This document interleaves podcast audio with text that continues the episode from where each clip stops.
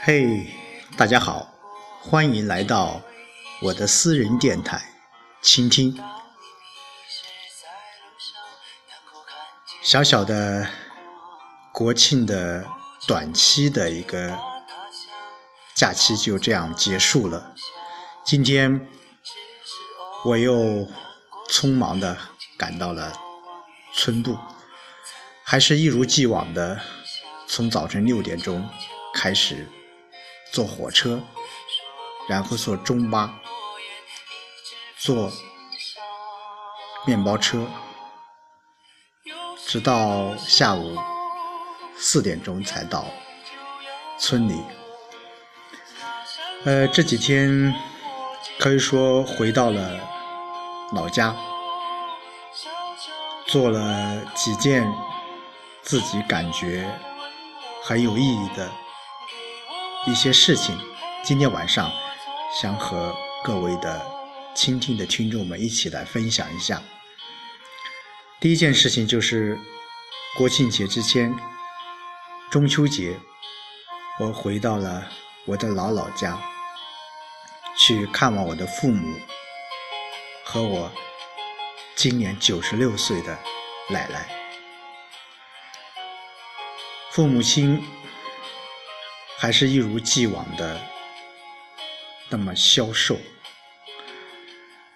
但是一看见。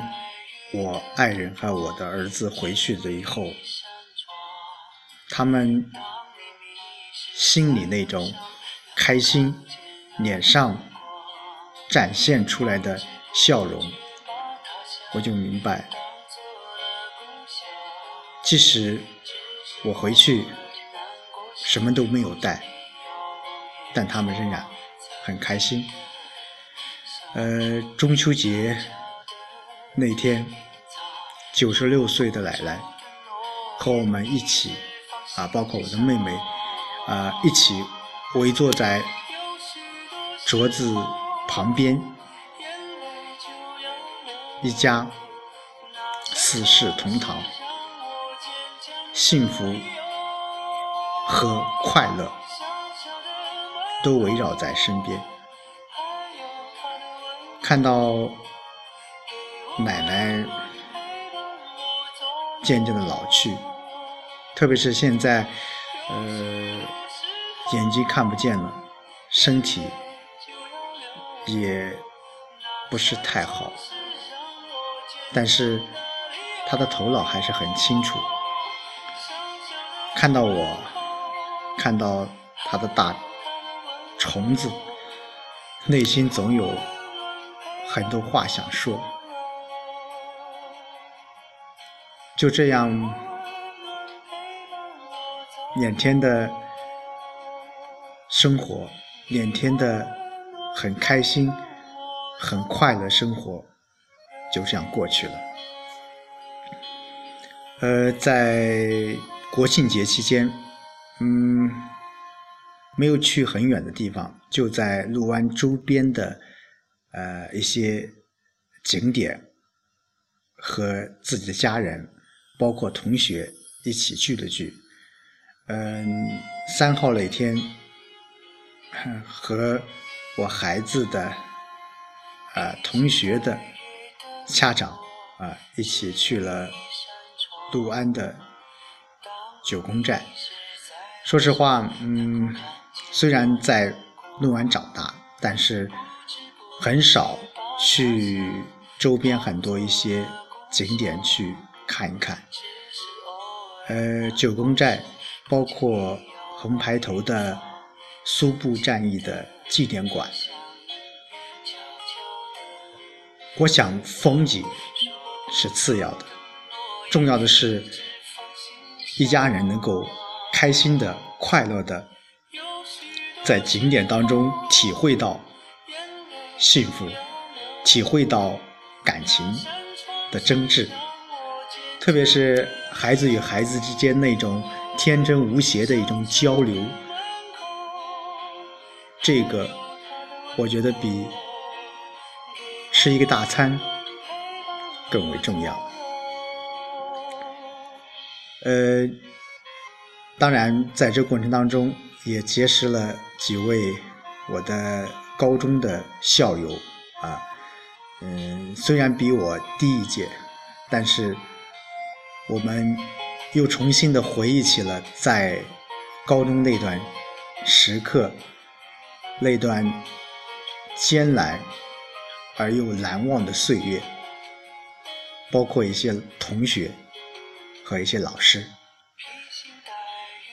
呃，第三件事情就是十月五号，我和我的一位啊高中的挚友啊，也可以说是兄弟了啊，我俩是同一届毕业的。呃，那天我们一起又去到了呃位于青山乡的一位高中同学。农村的田园风光，农村的大别墅，农村的那种依山傍水，那种呃房前有一个小池塘，屋后有毛竹，这种这种。生活方式吧，令我很向往。当然，更为重要的是，呃，中午二十年没见的一位高中同学，也从六安赶过来，我们一起可以说吃了呃一顿非常具有纪念意义的一顿中餐吧。当然，晚上我的呃这位六安的同学晚上过生日，呃，我们又一起在一起呃畅聊，在一起畅谈了很多很多一些美好的回忆，直到昨天，昨天晚上，呃。我在吃晚饭的时候，听到我的一位叔叔在说到一个真实的事情，嗯，是老家的一位，也可以说是奶奶辈的，一位九十四岁的老奶奶去世了，在去世之前，她握着同龄的。老爷爷的手说：“他说，老头子，我就陪你走到这了。余下的岁月，你独自去走了。呃，当说到这件事情的时候，我的心里一惊。其实我的。”眼珠已经在眼眶里打转。其实，在现实的生活当中，特别是像我们这些中年人，我们会面对的很多一些世俗啊、现实的一些藩篱，都会让我们彼此世俗百倍。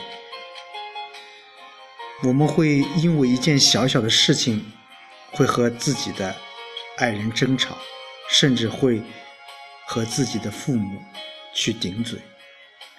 但是，再回想一下我那位九十六岁的奶奶，包括这两位九十四岁的老奶奶和老爷爷，我想，如果。我们理解了，我们懂得了。我想，现实的生活当中的有些事情，我们就不必要去纠结了。呃，昨天我在网上看到了一句话，我想，呃，作为今天的结束语。其实我们最大的错误，就是把最差的脾气和最不好的一面，都给了自己最亲近的人，而把耐心和宽容给了陌生人。